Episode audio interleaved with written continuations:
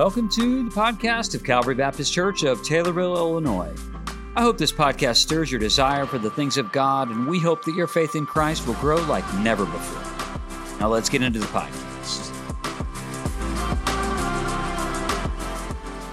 Amen. Hey, do me a favor, high five the person next to you and say, Jesus saves. Remind them. I think we all need that reminder, don't we? Jesus saves. All right, I need to survey the crowd really quick, and uh, I need an honest show of hands. And remember, you're in church, and Jesus sees you uh, at all times. But I just want to ask who has leftovers still in the refrigerator? Just be honest with me. All right. I may ask you in a couple weeks, and I expect you to be honest then too. Just, uh, it'll be growing some things, and then I'll just be a friendly reminder. So, hey, I'm glad you're here in our second week where we're talking about Faith Promise missions. Hopefully, you've had a good week. I've had a good week. Uh, I had an interesting thing that happened this week. Our daughter was in town and she goes to college in Georgia. And what's really weird is she let me know whenever I was preparing for this message this morning, looking over uh, the message, she let me know she was boarding the plane. And then she was already in Georgia by the time that service even started. So that was really, really kind of a, a mind bending thing for me yeah, praise the Lord. She got there safely. Um, so, but we have this tradition thing we've done since honestly she was just a little, little girl. And I have taken her on daddy daughter dates for her whole life. And she's 20. And I've been doing it since I don't even know how old she was, probably just the point where she could walk. And it's interesting because when they started, it was just us going to Chick fil A and it was really cheap. She's like, go, go in there to Chick fil A, get some Christian chicken, maybe an ice cream cone and then we would have some fun, maybe go to the park, and then we'd go home, and it was amazing. We just had these great times. And then this past week, we also had some chicken. It was heathen chicken, though. It wasn't the same, and it wasn't Christian chicken, it wasn't Chick fil A. I was just kidding about heathen chicken. You're like, where is it? Just kid. Relax, okay? I'm kidding. Well, we did have some chicken, and then it was totally different because we didn't go to the park. Instead, we went to Ulta, which is like, you know, a woman's playground, I guess. And I went with it, and she was just, she was looking at everything, and, and she said, she was like apologizing all the way through. And we started on the right hand side of the store, and I'm pretty sure she touched everything all the way to the end. And, uh, but I was a good sport, and we had, we had a good time. And, we, and I was just joking with her. I said, every time we go to Ulta, and it's the same with Marla, really, but every time we go to Ulta, she's like, oh, yeah, she look at him, she's like, well, I'm almost out. Almost out. I'm almost out. Whatever it is, concealer, I don't even know what that does, but it's just a thing. Like it is. It is, all right, ladies? It is. It's like, I'm almost out. I'm like, is that your way of trying to get me to buy everything? And the answer would be yes. Um, but I can't because I can't afford everything. So, but we just had this great time. And then we went to Ulta and got to experience that. And then we went to a store that I really like called Sierra in Springfield. It's a new store. It's kind of like my kind of store. It's an outdoor store. All the stuff that I really, really enjoy and I saw this jacket thing that I really, really wanted. And I looked at it and I tried, I tried it on and, and, and I got, you know, Gracie's approval. And she's like, Dad, that looks really good on you, which is it's great for your kid to say that, you know. So she and Marla have dressed me for years. So it was just one of those things where I'm kidding, but not.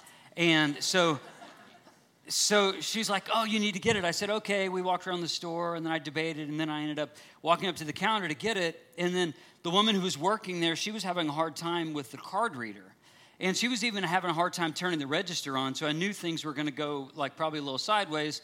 So we're sitting there for like 20 seconds and she's trying to turn on the register. And she's the only one standing there. So we go there to, to, to buy this jacket. And and she's like, oh, okay. And then she scans it, and then I went to pay for it. But every time I'd go to pay for it, she would do something on her, on her end to cancel the transaction over and over and over again. And about the fifth time of that, I was really starting to question a lot of things. And one of them was, do I really want this jacket thing? And, and you know, I'm like, I don't know. So, so she scanned it again. She's like, well, do you have cash? And I said, Yes, I do have cash. Well, would you like to pay cash? And I, I had this, this moment where I was like, and I was trying to, to deal with all of this, and I said, Yeah, I have cash, but that jacket is not worth my cash. And I didn't buy the jacket. I didn't. And although, because the card wouldn't work, But it was this weird thing because I'm sitting there and I'm, I'm starting to debate because I thought the value of the money in my pocket was more valuable than the money that would be taken out of my checking account. Isn't that weird? Do you guys do that too? Like, I, if I actually have money in my wallet, like it's a pretty big deal. And I, I usually just have pictures of where money used to be. I'm just kidding, but it's like, but I actually had like real things in there, and I'm like, I didn't want to to get rid of that, so I'm kind of going through, and I'm, I'm making this this decision of what's more valuable to me. And we do that all the time, don't we? And sometimes we are put in a situation to where we have to decide in a moment what's valuable. Because to me, I looked at that jacket that I really wanted. I still thinking about that jacket, by the way. But like, I think about that jacket and I'm like, it's not as important as the cash in my pocket. And we make these kind of evaluations all the time. I mean, some things that we would not even have considered important became really important a couple years ago. Like, I don't know about you, but I took toilet paper for granted for a long time until 2020. And then we're counting out single plies in the house. You know, it's like you get one square, okay, that's all you got. I wasn't that weird about it, but it's like all of a sudden you're like, you start to look at even things like that that seem like they're inconsequential, but you view them in a different way. Do you know what makes us change the way that we view things? Struggle. Usually, when we get in the midst of a struggle, that's the thing that reveals to us what's important. And that also is one of those things that helps us to decide what is worth sacrificing for and what's, what's worth our time and our investment and our energy. And we have to make value based decisions like this all the time.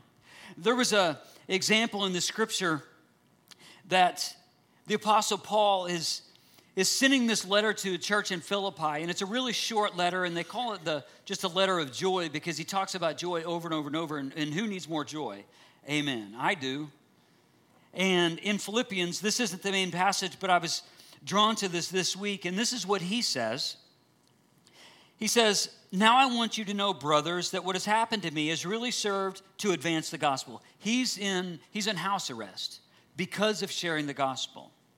As a result, verse 13, it has become clear throughout the whole palace guard and to everyone else that I'm in chains for Christ.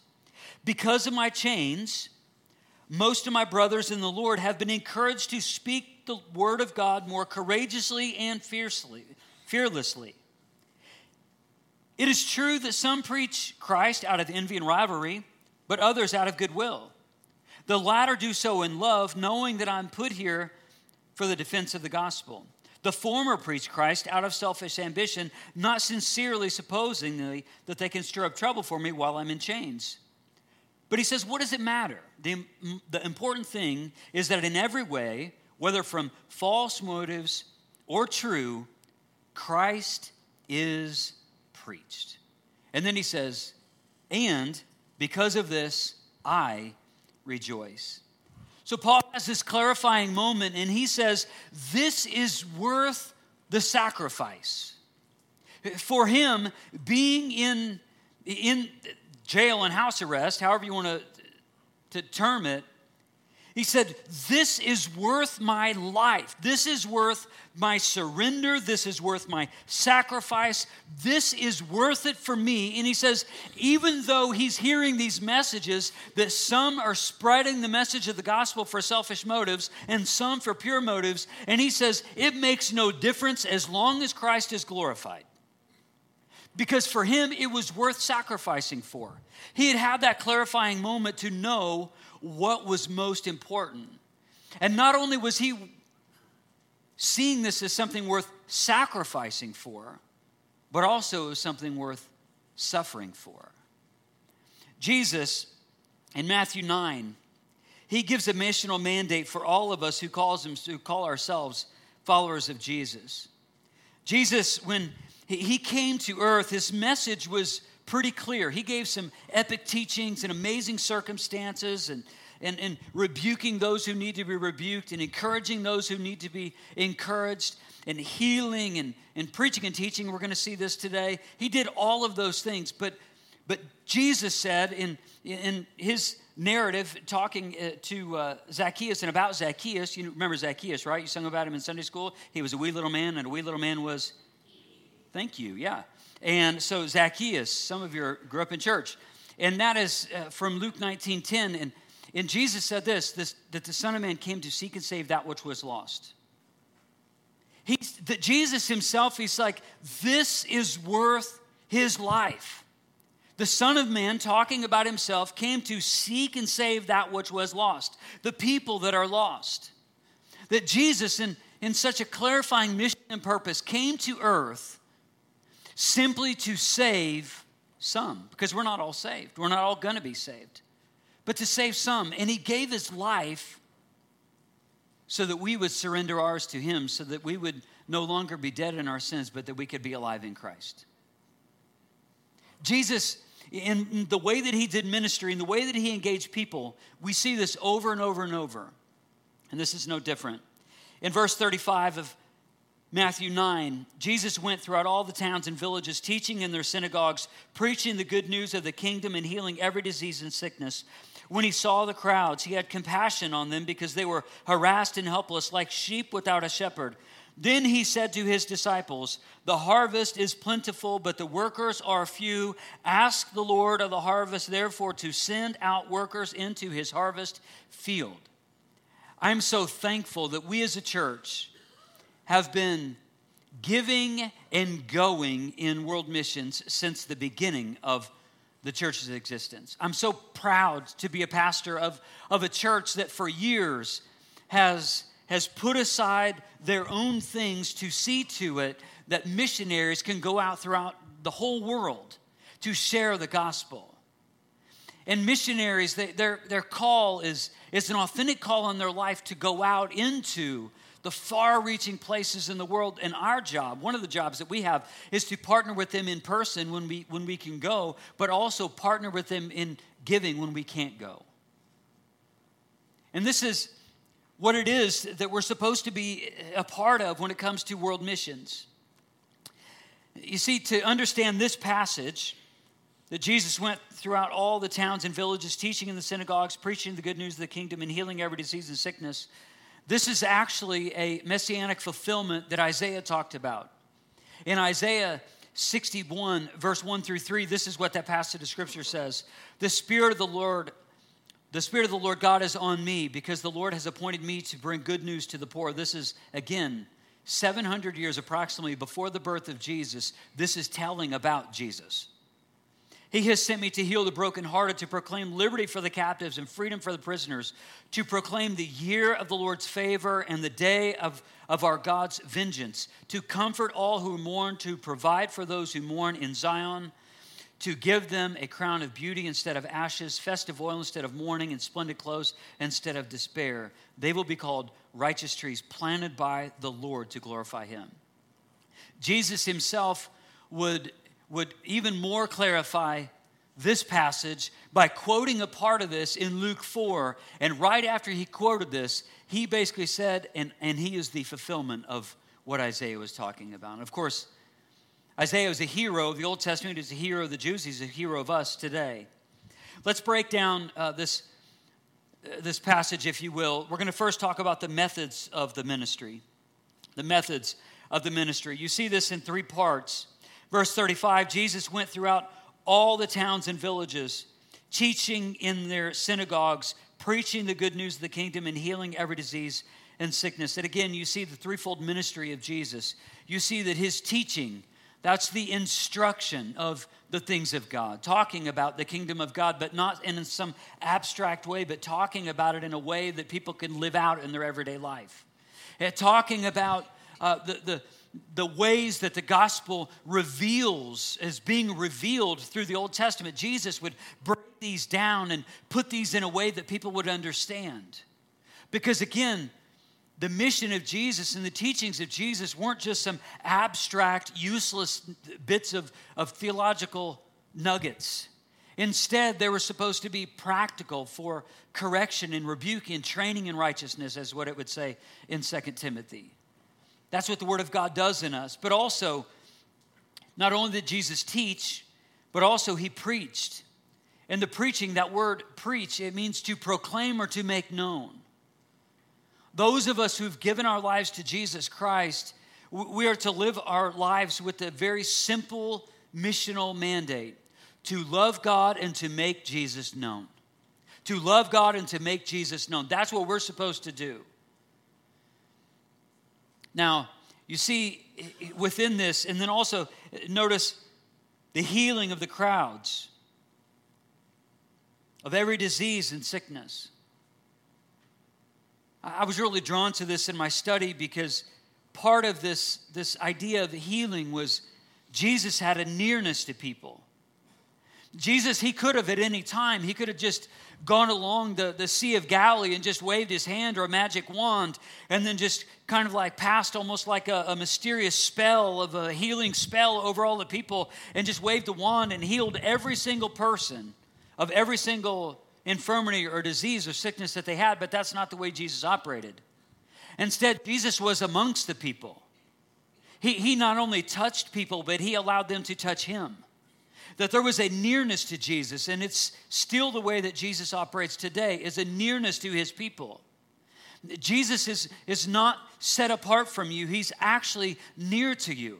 I love all the reminders in the New Testament when Jesus and others would say that the kingdom of God is near. The kingdom of God is near.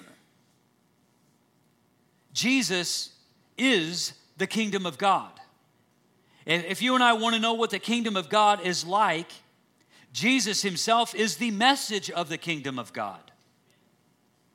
If you want to know what it's like to to, to have your life committed to God and what it should look like, look at the life of Jesus.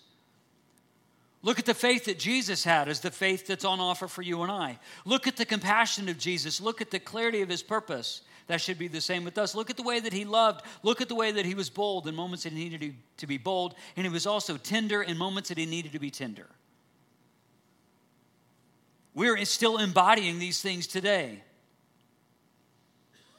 And Jesus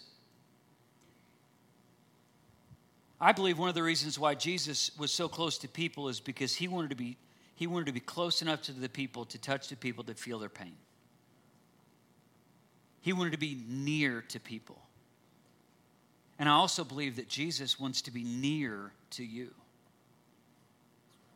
that He wants to be near to what bothers you. He wants to be near to you so you can feel His mercy and you can feel His compassion, so you can feel His, his clarity of mind, so you can have a sense of peace in your life. That, that Jesus wants to be near to you.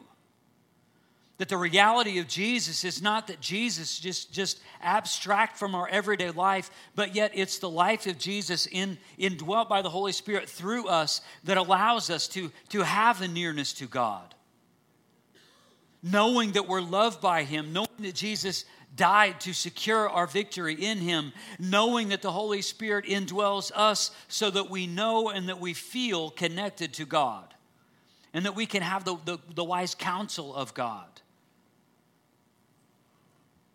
But Jesus is the message of the kingdom of God. I'm somebody who, who doesn't mind a bit of technology, but yet, like many of you, maybe uh, I'm curious and yet concerned about the advancement of technology. I just am. When somebody says artificial intelligence, I doubt the intelligence of the people who put it together. Therefore, whatever they create is artificial. So I doubt the whole, it's like I doubt what's upstream and I doubt what's downstream. I'm concerned, right? I just am. I say that a little bit tongue in cheek, but I'm also concerned. But I just want you to know Although technology can be used to send out the gospel, technology will never be able to replace the touch of a human. It won't. It will never be able to replace the touch of a human. And I believe that we need human interaction to balance out our technological transactions. We need human interaction. That's why, for me, I've had people throughout the years, not recently, but throughout the years, and they'd say, Well, technology, do you think that they're going to do away with the, with the church? I'm like, No, because we need people. We need human beings and we need God and we need something that's not abstract like artificial intelligence to, to just spit out a little bit of, of logic to us. We need something more formidable. We need something more tangible. We need the touch of a human being that simply cannot be uh, pacified and it cannot be fulfilling artificially through technology. But we need human interaction to balance out our technological transaction. Now, the terminology technological transaction is this because make no mistake, although there are a lot of advancements when it comes to technology, it's sure it's skewed so that you gain, but somebody's gaining off of what you want. And they're trying to create something that you want so they gain. There's no such thing as a free lunch. So, about missions, back into our passage. Notice verse 36 and when he saw the crowds, he had compassion on them. He had compassion on them. It's the reference to crowds. The second takeaway this morning is the multitudes of the mission. That's the crowds. I love the fact that Jesus didn't just hide off and he didn't just like, he spent time alone, but yet he also knew that his interaction with people was, was key to his mission. So he would have times in solitary places by himself to pray, but his ministry was done in public, in touching distance of people, crowds of people. People that religious people in that time would have thought they were unclean, people that smelled, people that had disease, people that had leprosy, people that everybody else or most other people would have stayed away from. But Jesus got near to them. Many times in, in the, this passage and others, there's a reference to uh, Jesus being in crowds or the terminology harvest or harvest field. You see, when, when Jesus would be out on the, the Sea of Galilee, the crowds would just follow him from the shore. And the Sea of Galilee is really a misnomer. It's really a lake. It's not as it's not like the Mediterranean Sea or the ocean where you can't where it's just so vast. It's just not. But yet we think of it because we hear Sea of Galilee thinking it's bigger than what it is. People used to look at Jesus out, out, on the boat and they would just follow him along the bank and like wait for him to, to go to shore and then they would meet him there. Jesus didn't just hide off on the, onto the boats. He, he knew that when he got there, there was other ministry to be done because it was, of the, it was a matter of the multitudes of the mission. It was the people, because the Son of Man came to seek and save that which was lost. Jesus also knew as he's going town to town, is what it tells us right here in this passage, is he went throughout all the towns and villages, teaching in the synagogues and preaching and teaching and healing. He also knew that some people came, that they simply came to watch because it was a slow Tuesday afternoon. And they had nothing better to do. And were like, I don't know, what's going on? Let's go see the show. I've heard about this Jesus person. And Jesus knew the motives of the people, and he knew some of them had, had poor motives, and yet he went anyway. And he also knew that some had pure motives.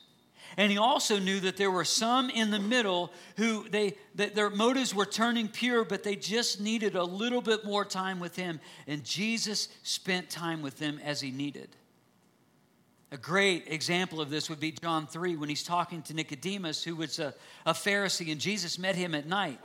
Nicodemus went to Jesus at night, probably because he was afraid of going in public and being seen, but he went there at night, and Jesus made a way in John 3, two key passages that say so much about the life and ministry of Jesus. In John 3, you see Jesus talking uh, to Nicodemus the Pharisee and just talking to him, helping him logically reason through the gospel. And then you just go and just in the flow of your reading into John 4 when Jesus is having this interaction with, uh, with the woman at the well. And you see just the vastness of Jesus' approach to people.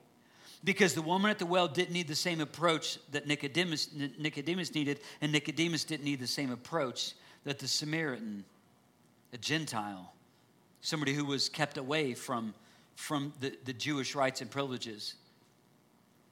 They needed two different things, and Jesus knew what they needed. Jesus cared about the multitudes of the mission. He cared about people. He still cares about people. I shared this statistic a few weeks ago, and this came from uh, the Barna Research Group. And this is what it said that Champaign Springfield Decatur ranks 53rd on America's top churchless cities considering this area a, a church, the, the uh, a city group, really, this, this region. We are the 53rd in America for the top churchless cities. That may shock you. It may shock you because you've been in church, either in this church or another church for so long, and all of your friends are here. And, and maybe it shocks you because your whole, your whole peer group is here. And because you spent so much time here, you don't think about people that are lost who are not here. Or thinking about what's going on in our culture around us because we're simply thinking about what's going on in here. But this non biased survey through Barna really shows us the need of Jesus in our community. Here's what's confusing same research group, nearly three out of four people call themselves Christians, even amongst the least Christianized cities. Now, reckon those two things. Good luck. I've been trying. That we rank of, of the 53rd in the America's top churchless cities, and yet three out of four people call, still call themselves Christians. How do we reconcile the difference? I would say this people are confused at best and lost at worst. They don't know what it means to be a Christian. They don't know what it means to be redeemed. Maybe they just think it's some intellectual thing and not, not truly giving your life over to God because that's what the gospel compels us to do. Jesus died for you so you can truly live for Him. The great exchange. He died for you, He died the death you deserved to give you the life that you don't deserve the message of grace. Let's talk about the motivations of the mission. The motivations. Notice in verse 36 when he saw the crowds, he had compassion on them because they were harassed and helpless like sheep without a shepherd. He saw them for who they were, he saw their struggle. He had compassion on them.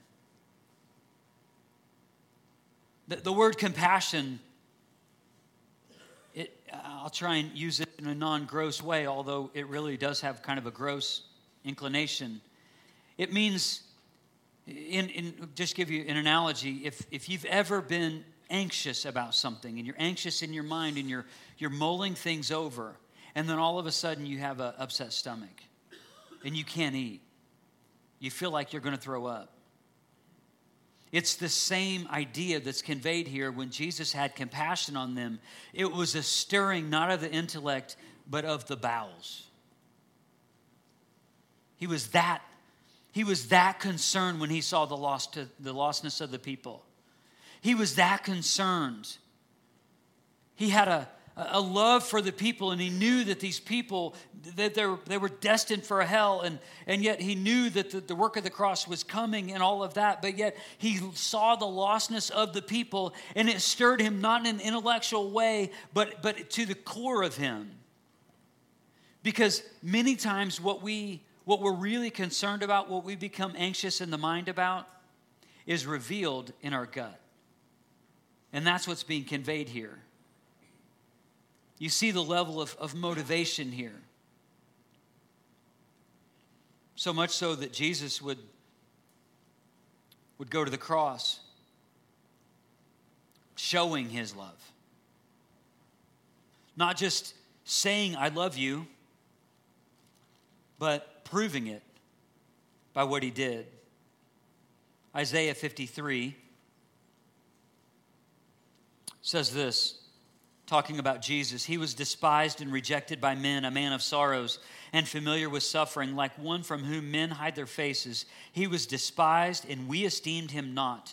Surely he took up our infirmities and carried our sorrows. Yet we considered him stricken by God, smitten by him, and afflicted. But he, Jesus, was pierced for our transgressions, he was crushed for our iniquities. The punishment that brought us peace was upon him, and by his wounds we are healed. That's the motivations of the mission. Jesus suffered for our sin, but also our stupidity. The things that we knew better, but yet we still went our own way. The times where we missed the mark. And that's what sin is, where we truly just missed the mark of God, where God had a glorious standard for us and we went rogue and did our own thing. Jesus died for you in that moment. He died so that you wouldn't live with the punishment and penalty that goes with that death, but he took the, the punishment and penalty of that death and put it upon himself, taking our infirmities, our iniquities. Jesus suffered so that we can actually have life connected to God the Father. I said at the onset that the core mission for all of us is to, is to love God and to make Him known. That's what we are about. That is the heartbeat of why we do what we do. Whether it's us sending out foreign missionaries or us having a ladies' brunch like we're going to have next week, it's all the same mission. It's because we love Jesus and we want to invite you to love Jesus more or to begin to love Jesus. And also, we want to make him known to the world. Because we are a church for God, for the city, for the nations. All of these things are, are bundled into one, into our mission. Speaking of mission, I love what John Piper said about missions. He says, Missions is not the ultimate goal of the church, worship is. Missions exist because worship doesn't. Worship is ultimate, not missions, because God is ultimate, not man. Go, send, or disobey. The ultimate issue of life is not where of our calling, but whether we're willing to obey and make Him known among the nations. But we have to see people differently. I had an experience with Brian. Actually, we were on a video shoot in Chicago a month or so ago. And I had an experience where I started to see people differently. We went up there with the intent of, of just capturing some, uh, capturing some videos to get, again, to, to show that we love Jesus and to make him known. And we stumbled upon uh, this in a park. Play the video if you would. Sometimes it's hard to get outside of our reality. I'm in the middle of a park in a metropolitan city. Millions of people live here. And as I was walking through the park, which is absolutely stunning and beautiful, I stumbled upon this pillow, and I believe this is going to be a place where somebody sleeps tonight. This is their pillow. And it just dawned on me, for perspective's sake, I'm going to sleep in a very comfortable bed tonight with my own pillow, and somebody else is going to sleep here. Maybe for us to have a better understanding as to what it is that we're supposed to do in the world is to have more sympathy or even empathy for people around us by starting to see people as they really are in the place that they are. That was hard hitting for me. I, I didn't plan any of that video as we're just walking along and just capturing um, different videos of different themes, and we just stumbled upon that pillow. And what is not seen is just beyond that pillow, uh, there was a, just a little bit of a knoll, and down from the knoll there was just a blanket, and you could see that it was uh, that had been slept on recently and all the grass around it was pushed in because whoever it was was sleeping in the tall grass not to be seen by other people. See, for us, it was just just kind of a happenstance thing. God saw to it, but I didn't know I didn't know it, but what it did was it triggered me to see people differently. And I think for all of us, we need to see people differently. And also, I think that we need to feel differently about the lostness of the people that are around us. And when we look at passages like this one, that Jesus, when he said uh, to his disciples, The harvest is plentiful, but the workers are few, ask the Lord of the harvest, therefore, to send out workers into his harvest field. I think that we need to take these things seriously, and we also need to affirm others who've actually heeded the word of God in this way. And I would like to bring to the stage one of our missionaries. Jim, if you would come forward, please. Jim and Phyllis have been our missionaries for 45 years. 45 years. And they are missionaries to Panama doing amazing things. And I would love for you to share, brother. It's our pleasure to be with you, and we thank you for these 45, 46 years of faithful support to our ministry. But I do want you to understand that we practice what we preach. Yeah, I know you're going through your Faith Promise Challenge right now, and we do Faith Promise in Panama as Amen. well. We were hit pretty hard with the, the pandemic. Our churches were shut down for close to a year. When we were finally allowed to start up, we got started, but on a slow track. We still haven't got all of our people back yet. Some have decided that it's neat to stay home and watch church in your pajamas. Wow, that doesn't happen of- in America, Jim. Not at all. So random. That's just happening in Panama. If Well- you're at home, I hope to see you next week at church. Continue, Jim. Yes, thank you. I am presently pastoring a church where the pastor died of COVID at the very beginning of the pandemic. Been there for a little over three years. We were closed down tighter than you were. I had another ex missionary to Panama tell me when I, and he was starting a Latin church in, in the States, and he said, When I get frustrated with what's going on here, I go back and read your updates about what was going on in Panama. Well, we got started again, and right away I decided we need to start uh, emphasizing missions right away. So we got back on track and started giving to Faith Promise again without a conference. And so our first month, uh, we had a special situation with one of our pastors who started five other churches in the mountains, and three of his churches were affected by floods. So everything we brought in in the first month of activity, we sent to that church. The next month, we found out that the church was supporting a missionary before the shutdown. And so all this time, he hadn't gotten any support. So the next month, all of our money went to that missionary. The next month, I found out that the church had supported some other missionaries in the past, but they were only supporting one at a time. So we decided to support all three missionaries that with our faith promise that was coming in, we just divided it by three, and they got $30 a month as we gone along. Well, as that was progressing, missions money was still, in, still increasing. So one of my sons in the faith was now a missionary in Ecuador, and so I sent him a note saying that every once in a while we have an extra $30. So we're, and we have another $30 we will send you $30 a month. That was the first month uh, that we did that about 14, 15 months ago, and he's never missed a month yet. Now we have another young man who had been in our church as a child. He moved away. His mom and dad were saved and baptized at our church. They moved to another location. They were involved in the church. Now he had gone, gone to Institute. He was graduated and now starting a church. And so we sent him a note saying, every time we have another $30, we're going to send you support. When I left Panama, they were still supporting him $30 a month as well. Now I'm talking to these guys about starting to increase our missionaries $5 a month when we can. So we want to practice missions because that's the heart of God. Amen. And so we practice what we preach along the way.